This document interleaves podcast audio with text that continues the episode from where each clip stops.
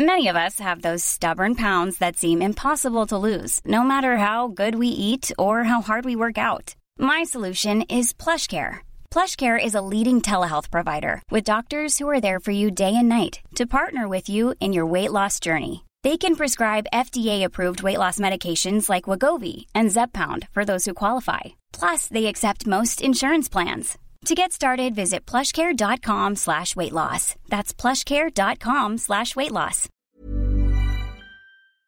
So, Guy, Nick Mason, Saucerful of Secrets, of which we are um, two fifths, right? Are, we're going back out on the road in the summer across the UK. We are. We're, it's all of June, so brace yourself. What's it called? It's called the Set the Controls Tour. What a brilliant name. Who do you think could have come up with such a great name for a tour, Gary? I wonder. I think I'm looking at him, right?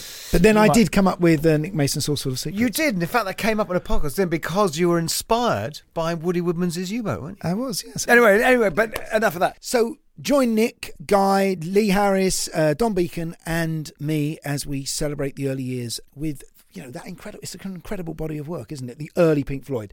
It goes up to just before Dark Side of the Moon. Goes up to 1972, Meddle. with all the film soundtracks, all the Sid stuff, stuff you've never heard, stuff that no one's ever heard, Echoes, frankly. obviously. Echoes is the big sort of, you know, uh, what is that? What would you call it? Magnum Opus. Yeah, I love a Magnum, don't you? Yeah, I never met Magnum. Was even- um, anyway, tickets are on sale now, and you can buy yours at uh, myticket.co.uk. And Kilimanjaro Live presents Nick Mason's Saucerful of Secrets, the Set the Control Tour. Hey, how are you? Oh, I'm very well. The sun's out. Things looking up. Yes, they are. Um, yeah, I'm very excited about Richard. I know you are. I know. I know. Um, as well as a proggy, you're an old folky, aren't you? I, I, you know, I think I just went everywhere. I was just, you know, I just sort of ended up getting into all kinds of music as a kid, and uh, and definitely Fairport was on- in my on my vinyl list. No, they absolutely were, but and it was very prevalent, wasn't it? It was just kind of very much around. Although I remember being very. I mean, I remember one of the first singles I ever bought was "Gaudete" by Steeleye Span. Oh yeah, of course. Yeah, yeah, yeah. it was probably shunned by most serious folk. Yeah, absolutely. But, um, bu- you know- that was bubblegum for, even though it was actually in Latin. I went to a grammar school and I was invited to join the Morris dancing group that was a sort of, you know, post school group that had got together with a bunch of kids and the economics teacher. But I didn't go the full bells. I didn't I didn't do it. But but you're Yeah, join the Morrissey dancing troupe instead, where you just had to wave tulips around. that you may hear later about my, you know, influences in the folk music. I'm sure. Um, Anyway, yes. So uh, let's get him on, Mr. Richard Thompson. Welcome to the Rockonteurs.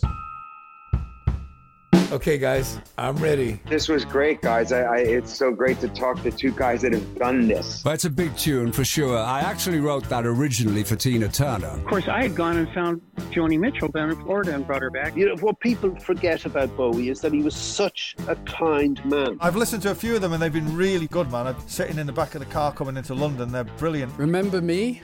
I'm in a band now. it's called Roxy Music. You know this thing about the 10,000 hours of experience? Oh, yeah, the can two- two Get good at something. When we recorded Arnold Layne, we'd done about 50 hours. The Rockonteurs podcast with Gary Kemp and Guy Pratt. Hello, Gary. How you doing? Hello, Richard. Hello. This is nice. This is very nice. Looks very cozy where you are. Lots of posters. Cozy. Uh, it's it's the sort of the junk room, really. Uh, we're we're we're just redecorating. I- I've been uh, slapping a few coats on, and um, Oh, you do it yourself? of course, proper bloke, you know. Uh, Have you moved back to London? Uh, I've I've always kept a place here, so um, you know, the plan is to spend more time here now, uh, because I, I sort of miss it, and I, and I, I love being here. So uh, I have- to work in America, you know, quite a lot, but um, uh, th- this always feels like home to me. Where was your pandemic though? Uh, mostly in New Jersey, which is uh, you know not the most exciting place to be locked down, I suppose, but uh, one got by. One got by.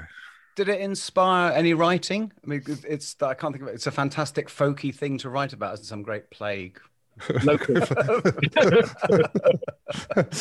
uh, well, yeah. I, I mean, I did a lot of writing. Uh, uh, nothing about lockdown at all. I, I, I just, uh, it, it's just a nice to be able to have uh, all that time, you know, with without other things to distract you. And uh, I, I wrote a lot of stuff, but it was mostly just coming out of my imagination. It was nothing really about, you know, being in prison or anything, you know, or, or you know, or being in the middle of a, a sort of bubonic lockdown. Right, 'cause you went to, you went to live in America quite a while ago now. You sort of Americanized yourself. It's it's nice to have you back. Oh, thank you very much. Thank you. What part of London are you from, Gary? I, I grew up in Islington on Essex Road. I, oh, I- Essex Road, of course. Yeah. I, yeah. I went to a school called Dame Alice Owens, which is the you may have heard of. I don't know. It's the grammar school up at the Angel. I think we played you at rugby, did, didn't we? I definitely wasn't playing at rugby at any given time at that school. Well- I'm doodling on my guitar. That would have been a bombshell. yeah, um, yeah. But basically, I'm, I'm back. Uh, I've got, got a place in Hampstead uh, that, that I've had for uh, you know before when it was affordable. Um, about about 35 years now. So, uh, in spite of all my peregrinations, um, that this that does feel like uh, like home. And, and the book's been so well received. I mean, Guy and I have loved it. We've been talking. Yeah, Oh, absolutely. bless you. Thank you so much. Thank you.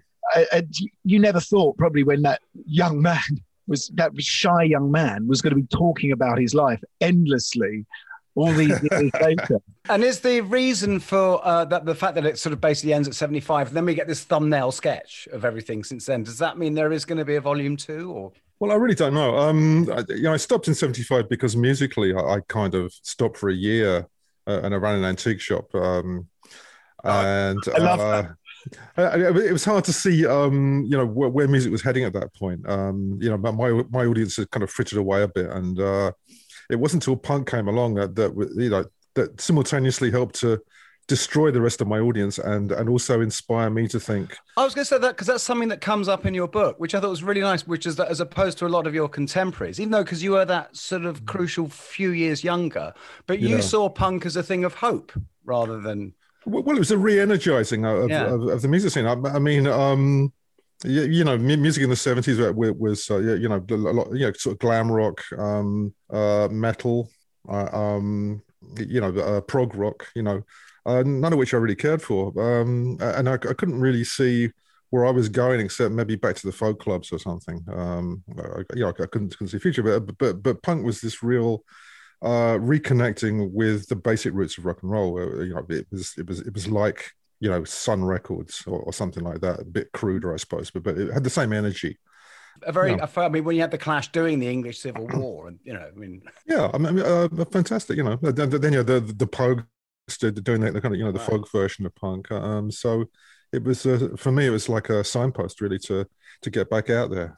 Well, I, th- I suppose there is a connection with folk in that it was, you know, English kids singing about political issues of their time, about not having work. I mean, there was a sort of sense of post-industrial revolution. Lyric Abs- yeah, absolutely. I, I think that's absolutely correct. And and uh, I think music has always um, spoken to those issues, especially music of, of the underclass, the working class, whatever you want to call it. So that, that would have been called folk music, traditional music.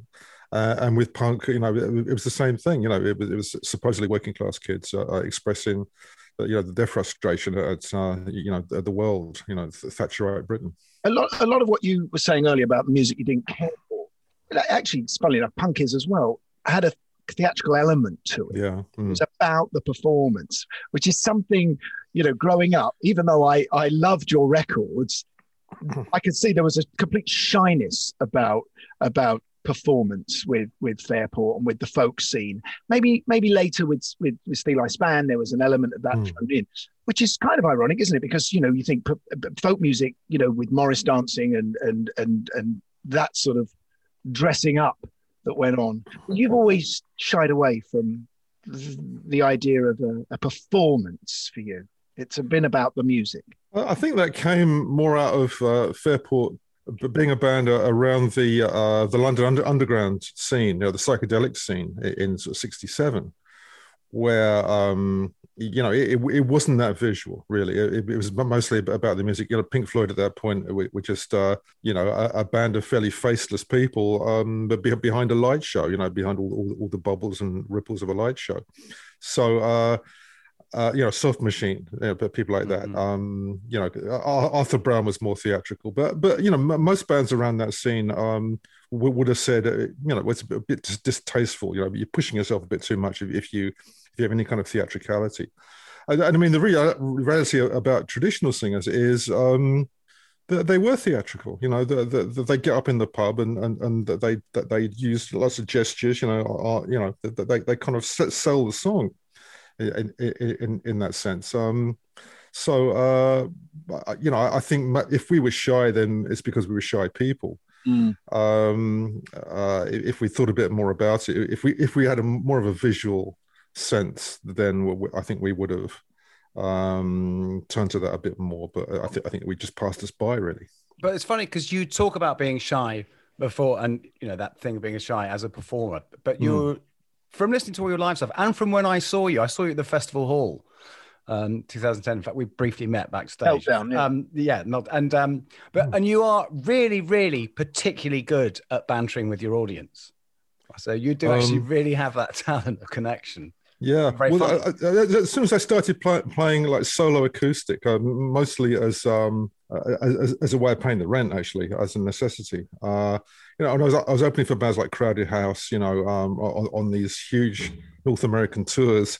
Uh, and Crowded House's audience were, were like 13, 14. I'm thinking, shit. Yeah, I- I'm going on like naked solo in front of all these kids, mostly girls, you know. Um, so I, I, thought, right, I'm, I'm going to attack the audience. I, I'm, I'm going to borrow, um, you know, the, the personas of a couple of musicians I know. I'll, I'll- borrow Danny Thompson's persona. I'll borrow Oh, right, Pat Donaldson's persona. You know, sort of loud, aggressive people, and I'll, I'll just harangue the audience. I'll, I'll just shout at them, and I'll get on top of them, because otherwise I'm just going to die. And it actually worked. Um, so, so I, I'd end up with getting some some nice applause from these you know 13 year old girls. Thank you very much. And um, and it kind of stayed with me. And and then um, I, I I started to feel very comfortable on stage as a solo performer and um, it, I found it very easy to, to to have a kind of a dialogue with the audience uh, should that um, situation arise. Because there's some wonderful contradictions about your character, which we can get into later. Which, which, you know, I see you as a as a very joyful person. You know, when I've ever looked at interviews with you and and seen you on stage doing that, and yet lyrically, you can go to the darkest places. I think any hmm. British lyricist has been, Yeah. and and and I just you know that tug and pull of that is in, is interesting. But but we should go back, Richard, if you don't mind, to Sure. To the beginnings of your influences musically, and and because it's it's so diverse, much more diverse than most British rock players that we've spoken to. Hmm. Well, you know, you know, I grew up in the house with, uh, you know, my, my father's records, which were mostly jazz and uh, Scottish music. Interesting combination, right there. Um, uh, and then my sister's records. Uh, my, my sister was five years older than me, uh, and she was getting into rock and roll from the very beginning. So, you know, Bill Haley was in the house, and Elvis was in the house, and then lots of Buddy Holly, lots of Gene Vincent, lots of Jerry Lee and uh, to me that this was like an awakening that this was mu- music not just for teenage brits you know who were rebelling against the the, uh, the kind of post-war depression almost um, but, but but it really spoke to me as well as, as like a five and six year old I, I thought this music's fantastic you know the, the, this this the energy you know the, the the message you know was so important so I suppose um, I've ended up with this sort of synthesis of, of, of musical styles. You know, there's a bit of jazz in there. There's a bit of uh, uh, rock and roll, and there's a bit a bit of uh, Scottish Celtic music in there. too. Django. Yeah, Django's in there. You know, as, as well as you know Jimmy Shand and um, whoever you are as as a instrumentalist. You, you know, you, you are that kind of sum total of your influences, and um, you, you know, for, for me. Um, yeah, you know, Django Reinhardt, you know, which is my father's music, really. Uh, Les Paul, you know, were, were never really on the front burner. It was just something in there, um, but but it wasn't that important. The important stuff was, was you know, Hendrix or, or you know, li- listening to to you know the the, the Byrds or something.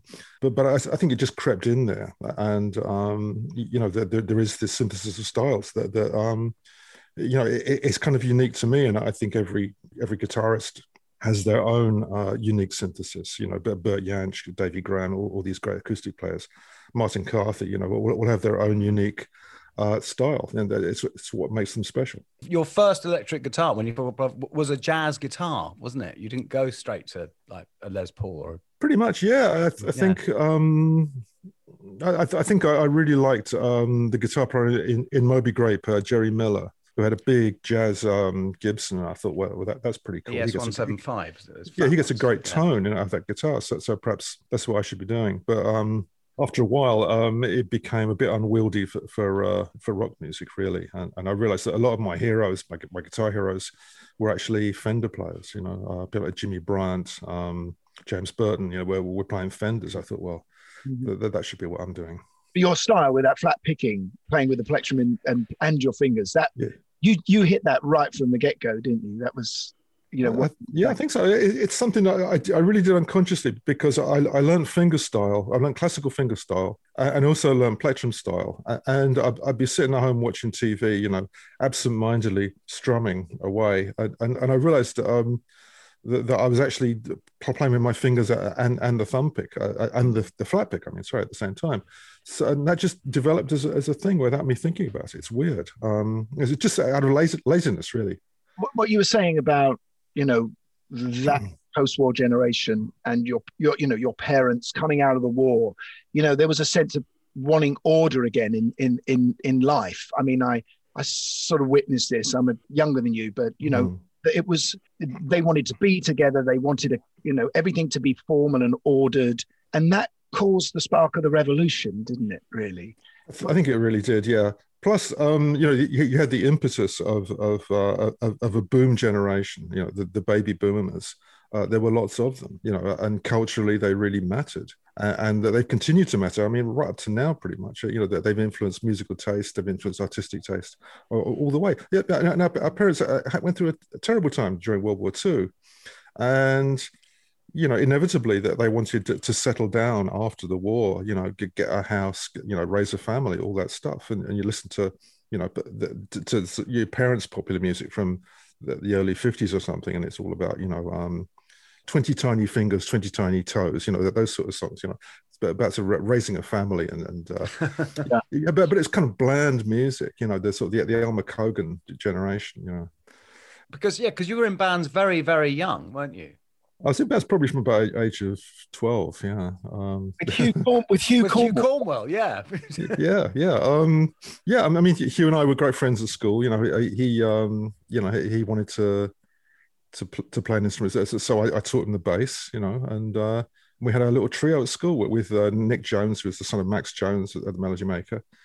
But we had a little sort of power trio going, and that was great. Until right until um, I started playing with the Fairport guys at uh, about sort of uh, 65, 66.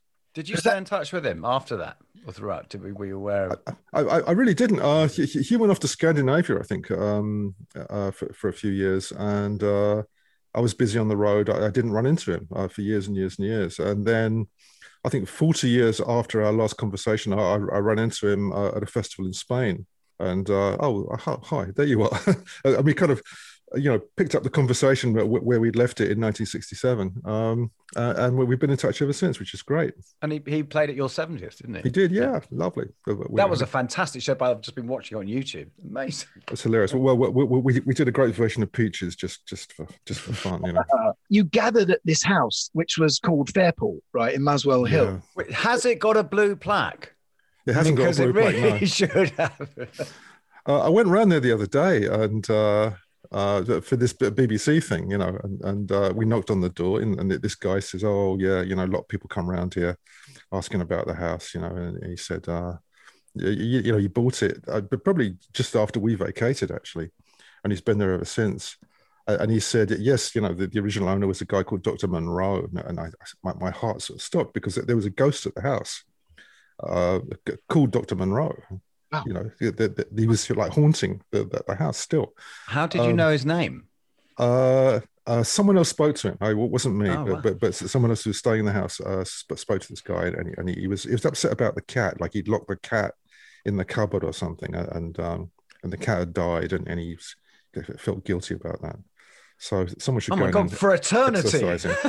well, yeah, uh, or, or, or until someone goes in and exorcises him and, and gives, him, gives him a bit of, pe- pe- a bit of peace and quiet. But um, that was uh, that was that's pretty interesting. Muswell, Hill had a sort of a scene, didn't it? You know, with Kinks came from up there as well. yeah, Did, did you know, did you bump into them? Was that? Well, it's, it's like that they'd already gone, but by the time that, that we were starting up, you know, um, I, I suppose uh, we used to go and see the Kinks uh, when they were called the Ravens at, at the youth local youth club. Um, but uh, really, you know, that they were, you know, a whole musical generation, like like, like four years, five years ahead of us. Um, Which is an eternity when you're it- age, it's an eternity, it? exactly. Yeah. Uh, so, so, so, by the time we were gigging around, uh, the Kinks had really moved on and were, you know, a very successful pop group, and, and were playing like big places. You know, and we were playing at, uh, you know, Middle Earth or something. Oh, listen, we, we have to talk about all that, but, but, who did you want to be at that point? What band were you aiming for? Because I mean, obviously, there's there's a, definitely a West Coast Americana that's that's already in in your early music. Yeah. Uh, what was your ambitions? Um, probably to, to be a band uh, that that that that uh, focus on lyrics. Um, we, we really love lyrics. Uh, you know, for us, it was really important when, when Dylan went electric. Um, uh, you know, the, the the Byrds recording Mr. Tambourine Man, the Bells of Rhymney, um, things like that. Um, we thought this is what we want to do. So we would uh, cover songs by uh, the great singer songwriters, really. Uh, and at that time, that was Richard Farina, Phil Ochs, Hmm. uh, early Joni Mitchell. We got hold of her, her acetates. Um, uh, the Dylan basement tapes, we got hold of those. I think we, we were first to the. Uh, Yeah, that's quite amazing to Yeah. get hold to, to, to get hold of that stuff. How? Yeah.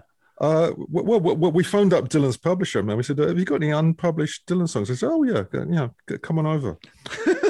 and, and they, they gave us this pile of, of like twelve, um, twelve acetates of, of uh, the basement tapes, and, and we did the same thing with Joni Mitchell. Before she'd made a record, uh, we got hold of her her demos from her publisher. We, we, we just phoned them up. It was easy. Just jumping ahead. But that, that shows actually great kind of sort of initiative, though. Absolutely. Yeah. You looked in, uh, didn't you have a little sneak into Joni Mitchell's lyric book at one point? Oh, yeah. Well, I did, yeah. Uh, we we did a show with with Joni at the the festival hall when she was opening for us. Uh, I'm sure that never happened again. Um, and uh, and uh, well, well, while she was on the stage, you know, I, was- I was walking past the, her dressing room and I and I just saw her notebook like lying. there. I thought I'd just have a little just have a little peek because I, I, I was really interested in um, other people's process. You know. Um, uh, you, you know how writers write you know did- Ernest Hemingway wrote, wrote standing up at the typewriter you know that, that kind of thing. That's that's of stuff really intrigues me. And so I, I just thought I'd, I'd get some insight into her process. Um, and I suppose I did. I, I just thought that that um, she was obviously like, like a very strong visual artist as well as, as a musical artist. And, and and you could really see that in, in her in her writing and her doodles and, and stuff like just looking, Oh. looking at a page of of, uh, of what she did was uh, extraordinarily interesting actually yeah Oh, of course, now you've just been able to get a picture on your phone. probably yeah that's a terrible thing. Terrible thing. Sorry, I would never, never. But, but covers covers were really where you were at that time, then, wasn't it? You weren't you seeing yourself as a songwriter with Richard at that point? No, I, I mean, uh, if we're talking '67, then we were a covers band um, to the point where um, we, we thought, um, "Shit, uh, we need to write some songs," because uh, we we noticed um, that in order to have credibility with the audience, you had to be writing at that point. I mean, you know, thanks to the Beatles, I think more than anything else, the, the Beatles really changed the landscape. Uh, it used to be, you know, the, the writers wrote for, for the for the artists, you know, and the artists would perform. It, it was a separate thing uh, uh, in many cases. But, but when the Beatles came along, they, they they they did everything themselves. So you know, the Stones had to start writing, uh, and all the other bands had to start writing their own stuff. So um, you know, by '68, by our second album, uh, we were pretty much writing uh, at least half our albums at that point. Um, and, uh, and I suppose we didn't look back. Now, there's something about these first two albums I want to, which listening to them because I think with- with the gigs you were playing, Hmm. was your audience you were you were playing folk clubs and stuff as well, weren't you? As well as just Um, a sort of straight. Yeah, yeah. I, I- mean, but probably by by '67, when we got an agent, we, we were just doing rock gigs. But but certainly, you know, proto Fairport, you know, Fairport before it was called Fairport, we, did uh, a lot of folk clubs, you know, folk clubs, blues clubs. I mean, everything. Because because the thing is, those first two albums, especially the first one, listening to it now with, with all the with and with everything else that was happening at the time, they sound so incredibly mature and assured and beautifully recorded, amazingly recorded for the time. I mean, the, the sounds they're sonically fantastic, and I just wondered if if it, if if you'd been playing to more of a folky audience, so rather than kind of manic pill popping mods or screaming girls, that kind of that that gave you that more level approach to recording because you you know it, it sounds like it's like your sixth album or something. Um, anyway, I mean, if I listen to the first album, it, it sounds to me all over the place. You know, stylistically, you know, there are so many threads, Mm. there are so many influences that, that it's almost too much. Uh, um, and by the second album, we're starting to iron that out a bit uh, in in a, in a, in a better uh, way. Um, I, I I don't. Um, yeah, I, I suppose. Um, you know, the, I mean, the, the recording quality is down to John Wood, who is a wonderful engineer and, and a great yeah, who studio. stayed with you for so long, didn't he? You you Yeah, I- I traveled mean, with him. I, I- I mean, I mean, he was the best, you know. And and, and Sound Techniques was is a really wonderful studio, and and they also built their own mixing desks, so, so you had this really unique sound. And um, uh, you know, the mixing desks are, are changing hands for lots of money these days. You Mm. know, an original Sound Techniques desk. You should talk about Joe Boyd, really, who's involved with this period and which season. And you know, it's funny enough because I'm reading your book. It it rem- obviously it's all tied in, but it reminded me because it deals in a particular corner of the music industry which we're not always looking at. Yeah. Um, and and white white bicycle, I think was was Joe's book. Um, um, Yeah. yeah. which I also you know really enjoy. So you've got the incredible string band. You got um, Nick Drake, and this little cohort and pe- gr- a group of people that he's beginning to form. But also, let's talk about him as you know, this is the the kid who fronted the UFO club and in, and helped invent Pink Floyd and psychedelia. So just just describe what's going on with Joe Boyd and your and that world. Yeah. Uh, Joe was someone who always seemed to be in the right place at the right time, uh, musically speaking. Uh, um, but when, when he was at Harvard, uh, he was booking people like Lonnie Johnson, um, y- you know, uh, Mississippi Fred McDowell. He was bringing these blues artists up from Mississippi on the train, you know, uh, to, to, to, to play at Harvard. I mean, it's just ridiculous. Uh, he, he was the stage manager when um, Dylan went electric at Newport. Um, I didn't know that. That's, Yeah, no, yeah. I didn't know that. uh, he was um, he, he- was uh, head of Elektra in the UK. This is when he's like 23 years old, which is pretty good. Um, so, so he's ru- ru- running Elektra and, and he's he's recording the incredible string band for Elektra. Uh, he's telling Elektra, you should really sign this band called Pink Floyd. You should really sign this band called The Move. Elektra saying, no, I don't think so. No, we don't want to. Um, their loss, I think. Um, and uh, Joe, you know, was probably you know the only person in London who would, would have had the ears to, to really uh, understand what, what Fairport were trying to do uh, and what the Incredible String Band were trying to do. I mean, who else would have signed the Incredible String Band? Yeah, they sound like an impossible proposition. Just the amount of people and They absolutely, well, it's, it's basically two of them, you know, plus Right. two two girlfriends who'd play, you know, anything from bass to finger cymbals, and um, and then they added dancers, and it all got a bit out of control. the best so- the best album front cover I've I think in the history of album front covers is that group of weirdos that sit on the front cover. which in a way I think you tried to slightly emulate in that gatefold of the um, of with uh, the album after Liege & Lief. Um, yeah, yeah, yeah. No, no, Oh, no, no. sorry. After, uh, no, yes, Fine. sorry. I was the wrong way around. Yeah, and, uh, yeah, yeah, yeah, yeah. uh, but it, that that scene looked looked incredible, you know, at that time. Well, it's it's very much of its time, isn't it? I mean, it's a you know, absolute bunch of uh, of hippies, and, and uh, yeah, the, the Increds lived up in Edinburgh in this sort of almost like communal uh, uh, existence, um, and it was really uh, a strange world up there, you know. But the UFO Club, just you know, that's But, yeah, um, I don't I don't know where I'm connecting what Sid's doing uh, lyrically and and and vocally with you guys who are doing you know a, a more Americana, but it all seemed to work in the pot at UFO. Uh, UFO, yeah, I mean, UFO, you, you had all the psychedelic bands. Yeah, yeah no, Family were a great band. Uh, Blossom Oh, Fam- First were, were a great great band. Um, and, and and Pink Floyd were basically the house band at, at, at the UFO Club. Uh, um, uh, and uh, well, what one of Fairport's early gigs. I mean, we'd only been in existence a couple of months. Uh, we're open for, for Pink Floyd, but that was the night that that, that Sid pretty much left the band uh, and the planet. I think that your memory is either incredible or you have diaries from all that period because some of the list of gigs and what went on is is so detailed. What, what- what was Or it? you've just taken your brilliant storytelling abilities from your songs and applied them to your life. and I'm making it all up. Could be.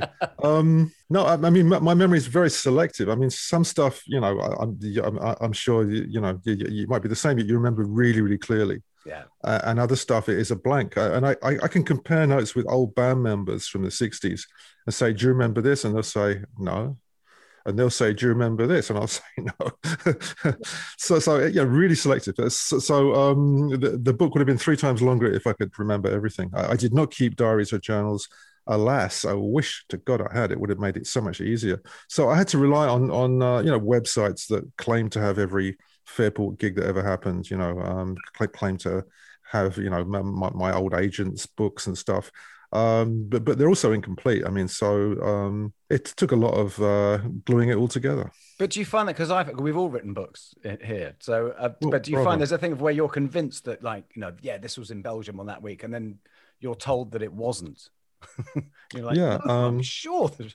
I, I, I, mean, I, I found this all the time. Actually, um, mm-hmm. the, the, the, people remembered different things very differently, and I think you just have to trust your own uh, uh, memory, really. Um, I'm pretty sure I'm right about most things. I just, I just, um, I love this little shift that goes for where where youth culture, pop culture goes from UFO to Middle Earth, and there is a there is a kind of glimpse. I know Middle Earth is kind of known now as being the sort of birth of glam rock in a way, yeah. because you know Bowie was there and and and, and T Rex, mm. but actually, if you look at that early Tyrannosaurus Rex is a is a guy singing with an English accent yeah. in a mystical way that has a spirituality about it that is kind of folky. They're sitting on the floor. Yeah. So there yeah. was there was this diversion at that point then, where some people some people went glam rock and others stayed in folk. I think Marc Bolan was always, um, you know, more in the pop world almost. I, I think he was a problem. Uh, uh, you know, John's Children, uh, which is his band, right. I think before T Rex. You, you know, we're, we're, more like a pop band. Uh, to T Rex might have been just a, economics where he said, "Okay, well, I'm just going to, you know, two of us will play acoustic, uh, and we'll earn some money for a change." Um, yeah, that, that, may have been the motivation. I don't know, but but um, he was a mod. He would have been into show. Yeah, yeah. I, I, but you know, the, the I, I, thought they were charming. You know, uh, yeah, I, I, really liked him as a human being. I, thought he was just, just a really nice guy. You know, just a nice human being. Um, and it, it was tragic uh, to hear that he'd been killed. It really, really broke mm-hmm. my heart. Because one band that seems to come up a lot in your book, which I never really thought of as being, is the Social Deviants. was that that was Mick Brown, wasn't it? Yeah, um, yeah. Well, you know, they were always around, and I think because they were very politically motivated, um, they'd be everywhere. You know, they'd be at all gigs, they'd be at all benefits. Um, uh, you know, you, would see them all over the place, uh, and they were a very uh, confrontational band. They were kind of They're a up for a sort of MC5 vibe. Exactly, yeah. Um, it, it, was kind of you know you know screw you, screw the audience, screw everybody. Um, you know, we're up here making a statement. Um, they were punk before punk. Um, yeah, in a sense they were, except that I, I think punk communicated something a, a bit clearer. Um, and I, I, think the Deviants, uh, as performers, the, the, message got, got a bit scrambled. You know. Um, let's, anyway. let's let's talk about you know you, you, your second album, you, you know, the Holidays album, and you writing suddenly writing this. How old are you now? You're only sort of 17, 18, 19. 19. Okay. Meet on the Ledge, which is still yeah. to this day the Fairport anthem. It's still sung by thousands of people every year when they can go to festivals. That's true. Uh, what, you know, what brought that? It's one of the first songs you ever wrote, isn't it?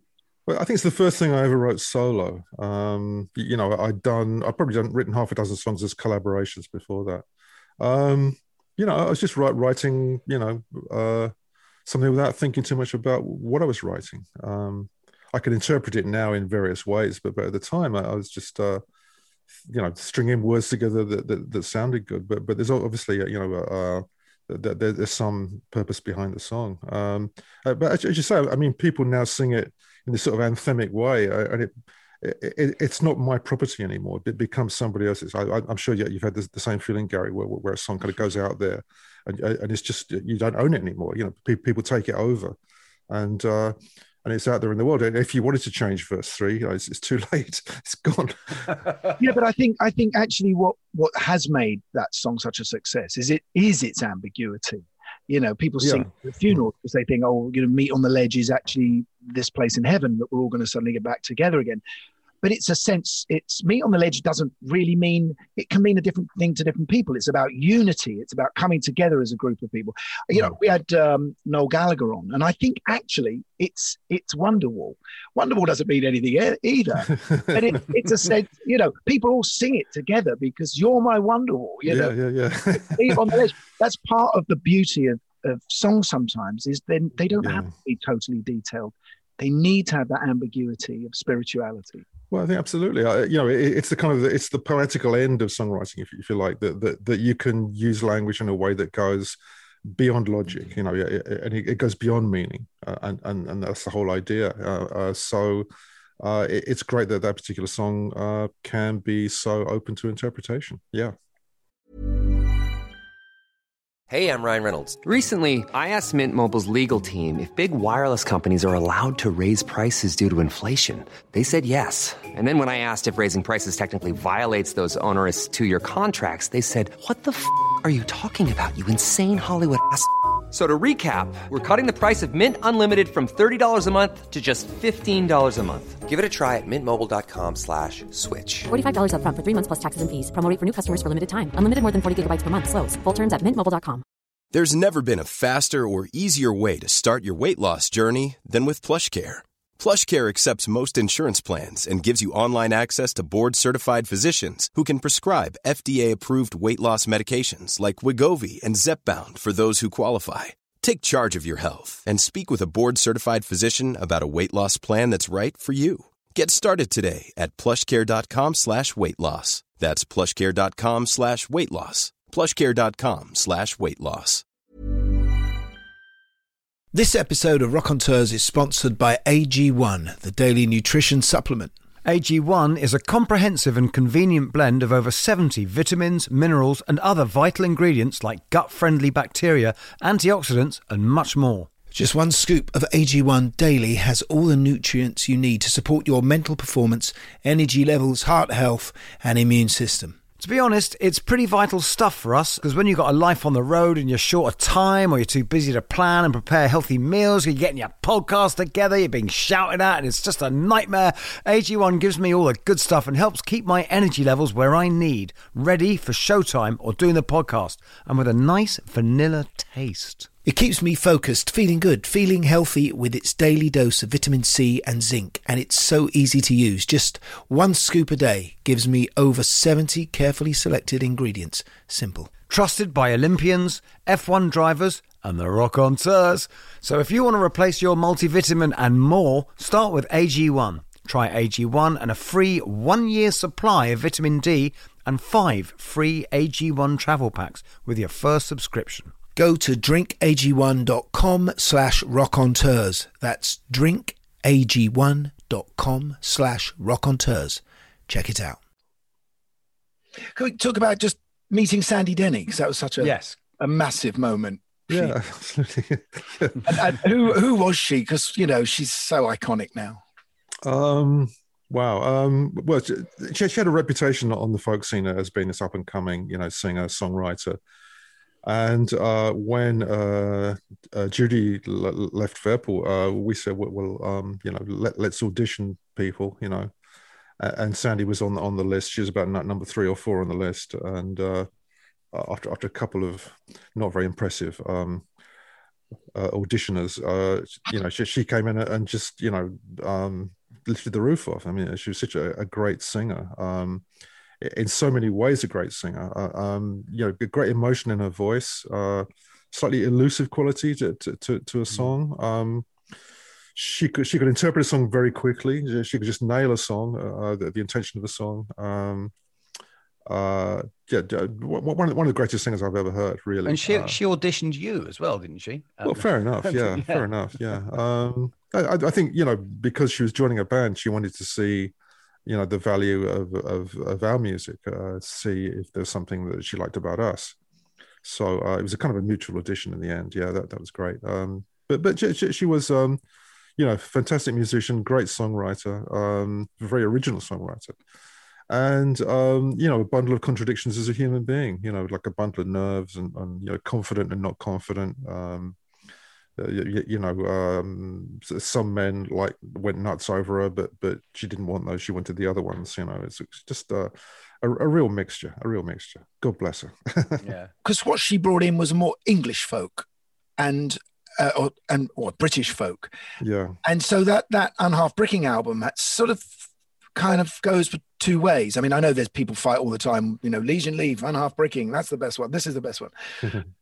but I think there's still, for me, there's there's there's um that you're not quite clear on which direction you're about to go in at this point. You're still mm. half in Dylan's world and and half in this old pre-industrial revolution world. You know, the, the Brit- yeah, yeah. Uh, um, she brings that in, does she? Is, is, is it her gift? Uh, you know, well, uh, well, we'd always played in folk clubs that we always, you know, uh, you know, messed around a little bit with uh, British traditional music, so, so, it wasn't alien to us. Uh, but when Sandy came in the band, um, we didn't have a lot of rehearsal time. So, you know, she was trying to learn our, our, our repertoire, and we thought, well, we should learn some of hers, um, and then, you know, we'll have enough for a set. And so uh, we kind of wrap ourselves around, um, you know, she moved through the fair, um, things like that, in Nottingham Town. Um, and, you know, at some point on the Liege & Lief album, uh, we're, sitting backstage, you know, just messing around, and Sandy starts singing A Sailor's Life. Um, which I think she'd learned from Martin Carthy. And uh, we said, well, that, that, that's a great song. You know, we could really do a nice arrangement of that, you know, because it's very drony. We can put a drone under it. Uh, and we can play something instrumental on it. So we, we, we, we said, well, we'll let, us just play it tonight without any rehearsal. We'll just get up on stage and we'll do it. And so we did that. And we thought, well, that, that went very well. Let's record it. And we recorded it in one take. And, and uh, it's a kind of a magical take. It's one of those mm. really l- lucky things that happens in the studio sometimes where everything just clicks uh, and there are surprises for the people playing, you know, not, not just for the listeners, but uh, as we're playing it, we, we, we, we're surprising ourselves all the time. We're thinking, well, that, that didn't happen before. Where did that come from? You know, well, all these little things keep kicking in.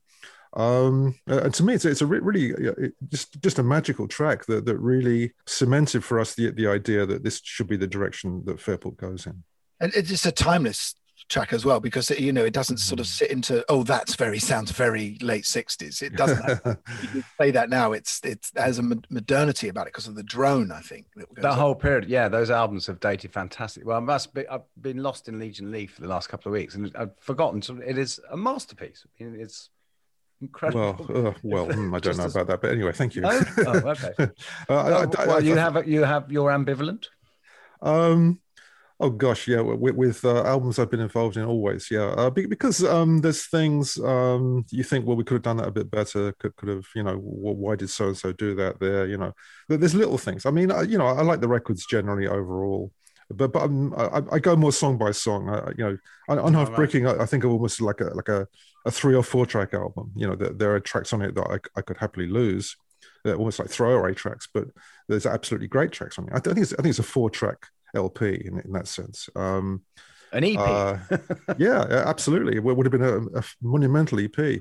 And uh, Liege & Lief, you know, I, I, you know, I think, well, well, what if we'd done this song instead of that song? You know, there are things where I, I think we went kind of overboard on on on the really big ballads. Um, we should have done oh, right. smaller songs as well. I, I mean, Liege & Lief should have been a double album, really, um, because I think we had that much material. I wish it was. That's it. Yeah. Are there tapes? Are there tapes? Nothing. No, zero. No.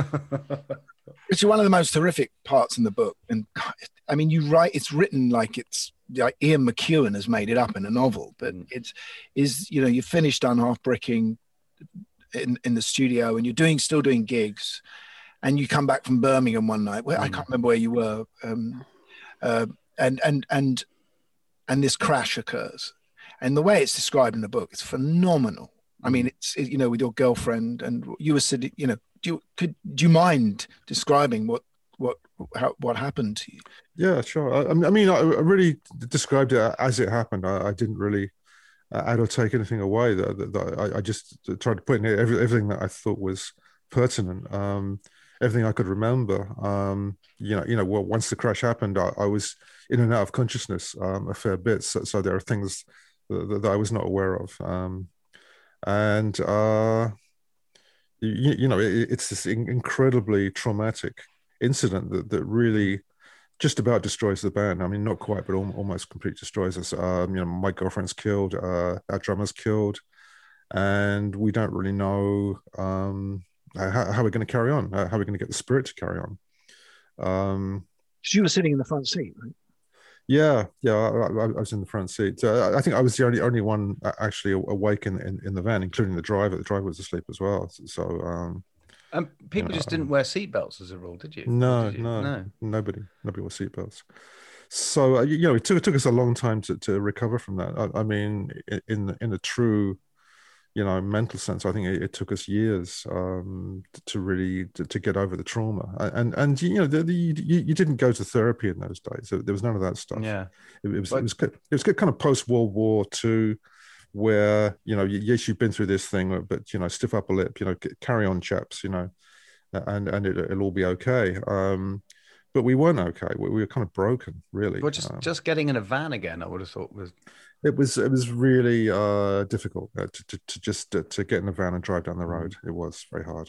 Yeah. And you must think of Martin, you know, uh, quite often, really. You know, he's, he's there on the records, he's there in film. Uh, and, uh, and and I'm so delighted that that, that people you know have that um, a- a- ability to, to see Martin, you know, and hear, hear Martin play. I mean, that that's his legacy. uh, Is is the three albums that, he made with Fairport, and uh, you know, he was a wonderful human being and a great drummer, and um, it's it's just uh, heartbreaking that, that that that someone like that should, should be taken away so young.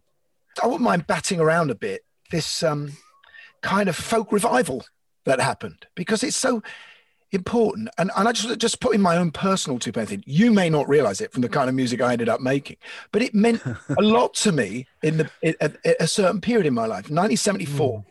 I went to a club quite often every week called the Florence. It was a pub in off of Upper Street and you went upstairs and you you saw people with their fingers in their ears. You you know you saw people with accordions and and um and i listened to english folk music. And and i found this book today. This i stole from my school library. It's the oxford book of ballads. Oh wow. There's yes. owen's school library. I'm going to get done for this. They're going to get in touch with me. And, and, I, and one of the first things I did as a songwriter as a kid was set these ballads to music. And I had no idea what the music was. I didn't read music. So, um, and you know, in here, I, I, I noticed this morning, and I remember when, when Liege & Lief came out, this Tam Lin is in here and Sir Patrick Spens is in here. Yeah. And it was, there was something going on in the air at that time. What was it? Well, was it? well, there have been cycles of, of, of revivals of British folk music. You know, it started starting with the Victorians, with like Cecil Sharp and and and and, uh, yeah. And, and people like Vaughan Williams uh, going out in the field because they really thought industrialization was going to kill folk music or, or it was going to kill that whole rural way of life. So they were the first ones. Then you had uh, in the 50s, you had, you had uh, Ewan MacColl and A.L. Lloyd with, with the Ballad and Blues Club. Um, doing the uh, you know the, the, the kind of more of, uh, you know specialized um, um, arrangements and, and things of, of traditional song. But but again you know people were out in the fields collecting. Again they thought it was going to like die out. Lomax. yeah like Lomax and Shirley Collins were, were out in the field. Uh, and- Fairport were almost part of the third revival that like the folk rock thing where, which was bringing um traditional music in, into the popular arena you know with, with electric guitars drums all that kind of stuff.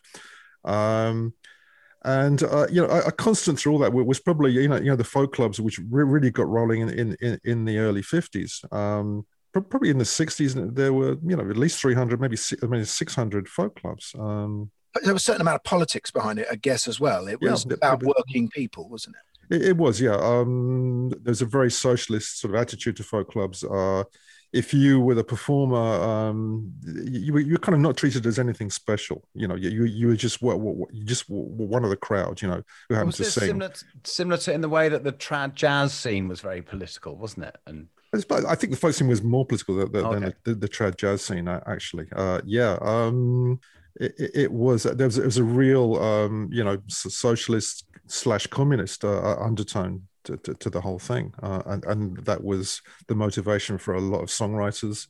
And people saw traditional music as, as reflecting, you know, real working class, class values. Um, you know, in some cases true, in some cases misguidedly. Um, but but, but it, it, was it was it was a it was a big thing that was an undercurrent really uh, that that ran all through the 60s and 70s. Uh, I mean, they're still going, of course. Uh, it's less political these days, of course. And there were all, all types of folk clubs. You, you have folk clubs that, that were much more singer songwriter. Yeah, you, you, had real hardcore traditional folk clubs uh, like the Singers Club in Hull, where you, you couldn't take in a musical instrument. Just yeah, your yeah. finger to put in your ear. Yeah, that, that's it. Yeah, this this this was your this is your your instrument. Uh, but but it, um, you know it, it's been a sort of a nurturing place for, for so many people as well. You know, it, it was a great place to, to, get up for the first time in front of an audience. You know, uh, and sing. So, so, people got nurtured in that way. It was, it's a great place for, for people like Billy Connolly, you know, Jasper Carrott, you know, to, to, to get started. Uh, on a sort of show business career. Because in fact, didn't you play? Well, we're talking of open mic nights. Didn't you do the legendary open mic night in um, LA at the Whisky? Uh, the yes. troubadour. The troubadour. Yeah, the, the troubadour. Yeah. Um, I, th- I, think we did a few of those actually uh, over the years. Yeah, uh, w- which was extraordinary. You, would see people like you know Peter Tork for, from the Monkees. You know, would, would do a song, and Linda Ronstadt get up and do a song, and and uh, you know it was it was uh, yeah pretty amazing. Um, sort of a high powered kind of open mic night. Uh, at the Troubadour in those days. Um, yeah, Gene Clark might get up and do a song. You know, it's just uh, right. extraordinary. Yeah. But there was, I mean, there's obviously a massive contradictions in there. Obviously, you've got you've got people with political ideals that are singing mm. about people in fields pre-industrial revolution. kind of, yeah. Really, and and also. You know, dare I say it? It was quite middle class to to certainly in London. What I was, yeah, absolutely was. But but with Legion Leaf, do you think you were trying to invent a genre that would stop us all looking to America uh, for for our music? That, I think that was the idea. That was absolutely the idea. Um, you know, we were a very idealistic band, a very thoughtful band, um, and we were a bunch of, of, you know middle class intellectuals, really, when it comes down to it. But but, but we really thought it was time that that, uh, that, that, that there was this kind of British popular music. You know, the, the, the, Kinks had kind of gone halfway there. You know, the, the Beatles to some extent had, got, gone a bit in that direction as well. But um, it, it, was time to really make a statement, which the Liege & Lief album was. And um, that statement w- was echoed by bands in Scandinavia, bands in Holland, um, bands in Spain, you know, who, who did the same thing with, with their tradition. So uh, it was a very influential record but also because basically the whole folk rock movement in Britain spread out from Fairport Convention, didn't it? It was like all the players who sort of started there. Pentangle. All, yeah, all kind of came from you. well, I think so. Yeah, and, nice and, band, uh, but, you know. and, I think because it was um, quite a small scene and a bit disconnected from the, the mainstream of popular music. Um, you'd find yourself in, in, a band with the same people over and over again. You know, like you'd leave mm-hmm. one band and you, and you, you'd, you'd be in one of the other four bands. You know, there, there weren't that many, so you kind of uh, you know revolve through the, the whole the whole scene sometimes. And you've have ended up with one of the most sort of enduring festivals there is. You know, with Crop oh, Ready. Yeah, yeah, which is extraordinary. Um, yeah, I mean, they they get you know twenty thousand people on a, on, on, a good year, and and you know have been going for you know years and years and years and years and years. Yeah, uh, the most terrifying musical experience of my life at Cropredy. what? What was that? I had to get up, having never been in a room with, let alone rehearsed with, the blockheads in front of 20,000 people and play Hit Me With Your Rhythm Stick, which is the most difficult thing I've ever played in my life. Uh, and I can say, thank God for a folk audience because they were wonderful. Forgiving. It's, yes. It's, it's, tricky if, you, if you're the bass player. yeah. uh, Richard, it seems to me that that crash kind of kept on reverberating because you now make this incredible album, but people start to leave. You know, Sandy leaves, and mm, mm. eventually you leave. Um, I mean, now you've got Swarbrick and you've you've got the, you're doing this electric jig stuff, which no one has ever done, reels and jigs and super yeah. fast stuff. I mean, unbelievable.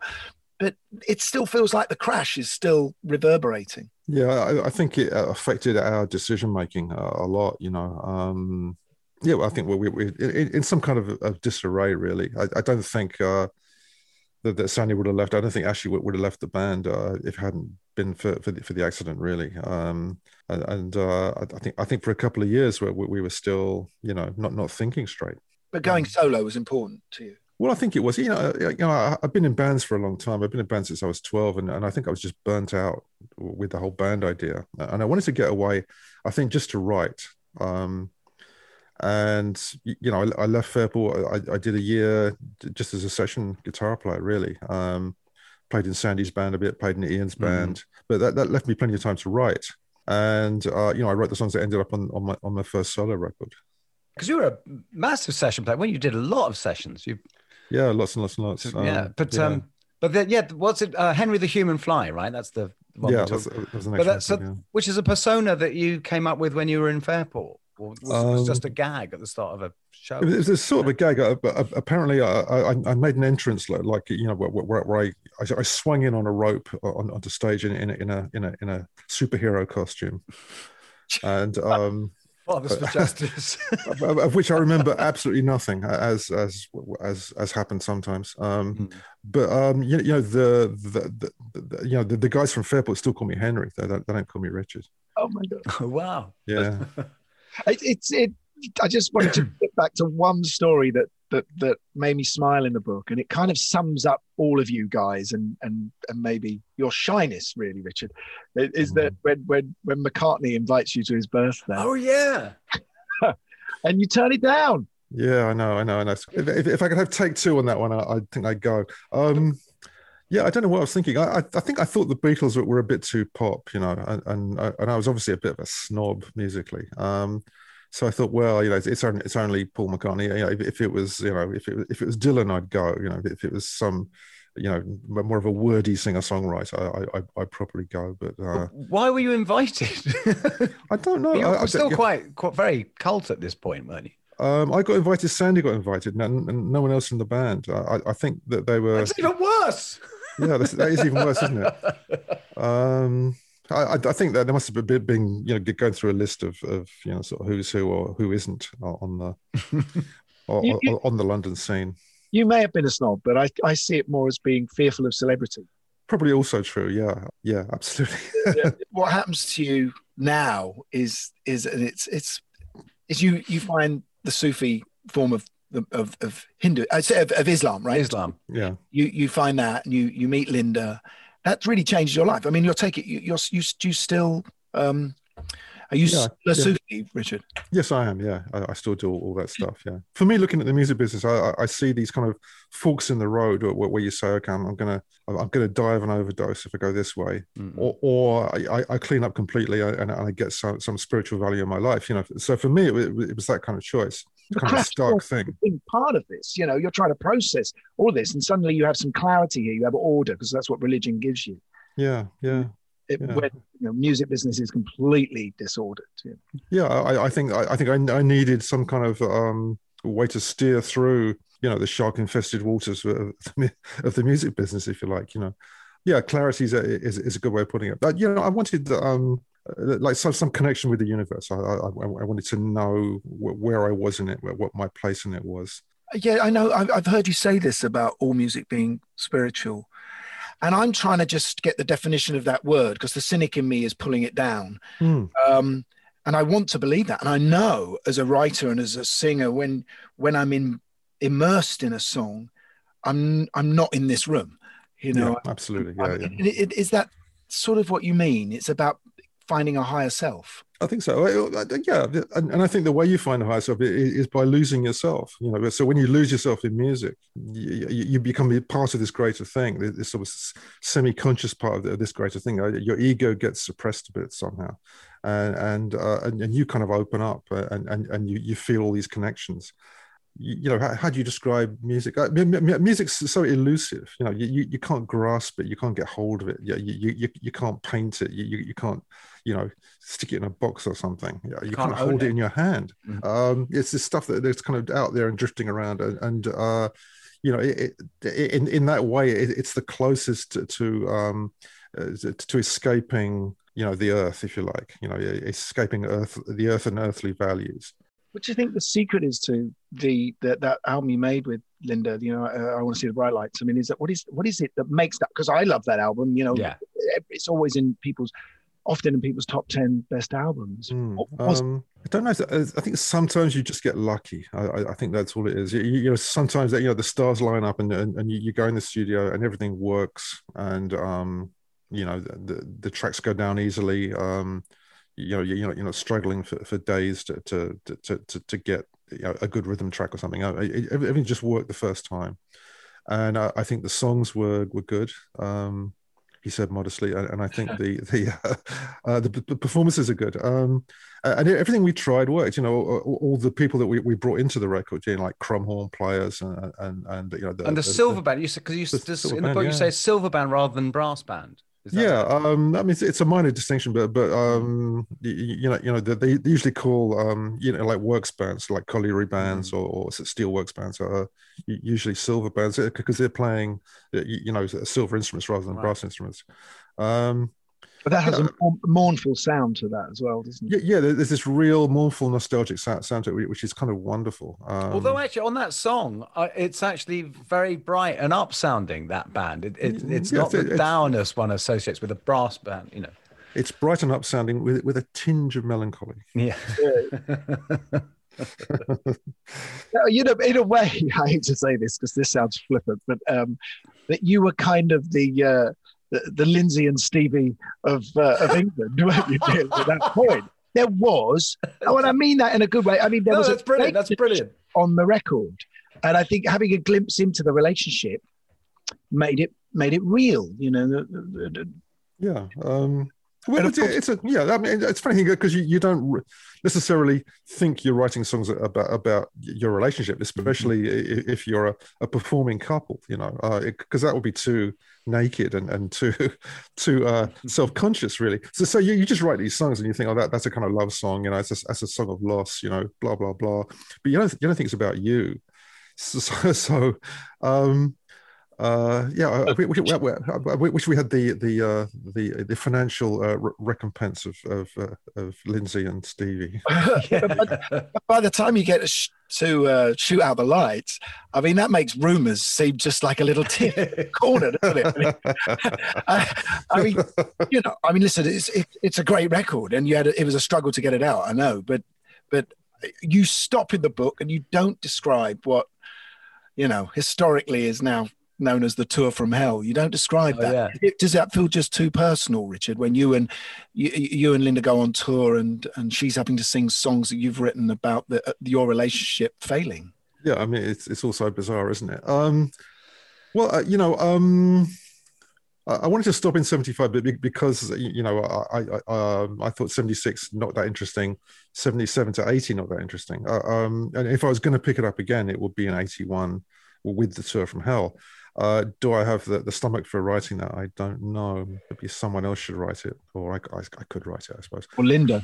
Yeah. Um, oh, yeah. Um, perhaps we'll, we'll write it jointly or something. Um, yeah. but um, yeah, I, I, mean, but, but but you know, if if you like it in you know in my career, that that's the next interesting point is eighty one. Uh, but but then from then on, things things spread out. You know, um, the reason I, I was happy to write about 67 to 75 is, is such a, a, compressed time period and so much mm-hmm. happened in that period it seems you know like six, 69 we had like three albums out i mean how how'd you do yeah that? i know that, was, that, that is an insane thing. how did that even happen well, I, I, don't know it's nuts you know yeah. um, well, we just recorded all the time i think basically um, so um, you, you, know the, if i did another volume it would take like 20 years to, to, to have the same number of pages if, if in a sense you know uh, because just the first time you do something um, you, you know everything's very alive and, and you're, you're very awake to it you know the, the 15th time you, are playing Scunthorpe you think well you know mm-hmm. well, what am i going to write about but the, you know the first time you know things happened and, and you remember it um, if I, I, do remember the first time playing at Scunthorpe not not being able to get into the venue because I didn't have a tie on no, but, no, but I'm performing here this evening. I don't care who you are. Sorry, I don't. You haven't got a tie on. You're not. You're not, you're not getting in here you find your voice in the end, which is this wonderful baritone, but you sing in an accent that I is not. It's difficult to discern it, but it is definitely English, British. Yeah. Sounding accent. Yeah. There's elements of the north of England in there. There's certainly elements of where you grew up in London. That that's all in this vocal. You go to America to live again, and or to live, and allow American American music to come back into your life, but filtering it through these things that you've you've discovered about British folk music. Yeah. Well, well, I think uh, you know, the, the aim of Fairport was, was all, always to be something of a synthesis, uh, you know, to take elements from rock music. Uh, and to put the traditional stuff into that as well. Um, so, so, you know, we were always playing. There's all a little bit of you know uh, American style in, in, in the drumming. You know, that there's, there's always there's always the backbeat there. You know, as opposed to you know a Scottish dance band drummer. Would, would, would, also, because magnificent rhythm section, always. absolutely fantastic. I mean, yeah, magnificent. Absolutely. Yeah. Um, yeah. Um, I'm I'm privileged to to, to have, have, have, have worked you know my whole life with with exceptional musicians. Yeah, because Mattacks is is Mattacks and Pegg, incredible, incredible. Fantastic. Yeah, they, they, they are re- really great great musicians, uh, and and um, you know I'm, I'm so lucky to to have uh, to, to, to have fallen in with musicians uh, with, with such great um, you know first of all technique, but then feel, you know, just really great feel, Mm. uh, which is a rare thing. Tell us about your songwriting, Richard. Because as I said at the beginning, you know, you're you're you're very light and jovial and witty and and, and all those things that maybe you weren't when you were a younger man, and maybe you were a lot shy. But your music can go to places that, you know, is incredibly dark. Is Yeah. that you, or is that something that that is in subconsciously you that you you dig deep for when you're writing? I think it's a matter of digging. Um, no, but I've always been a kind of optimistic up person, uh, even when I was a kid. Um, surprisingly, I, you know, I wasn't a depressed teenager. I like to think I was, but I actually wasn't. Um, and uh, I think as a writer, sometimes you, you, you do have to dig deep, deep, deep, deep, deep to, to find that place where um, the, the, the, human commonality. So, so, that when you sing a song from that place, uh, other people in the audience can say, "Oh, I've been there," or you know, that that that speaks for me.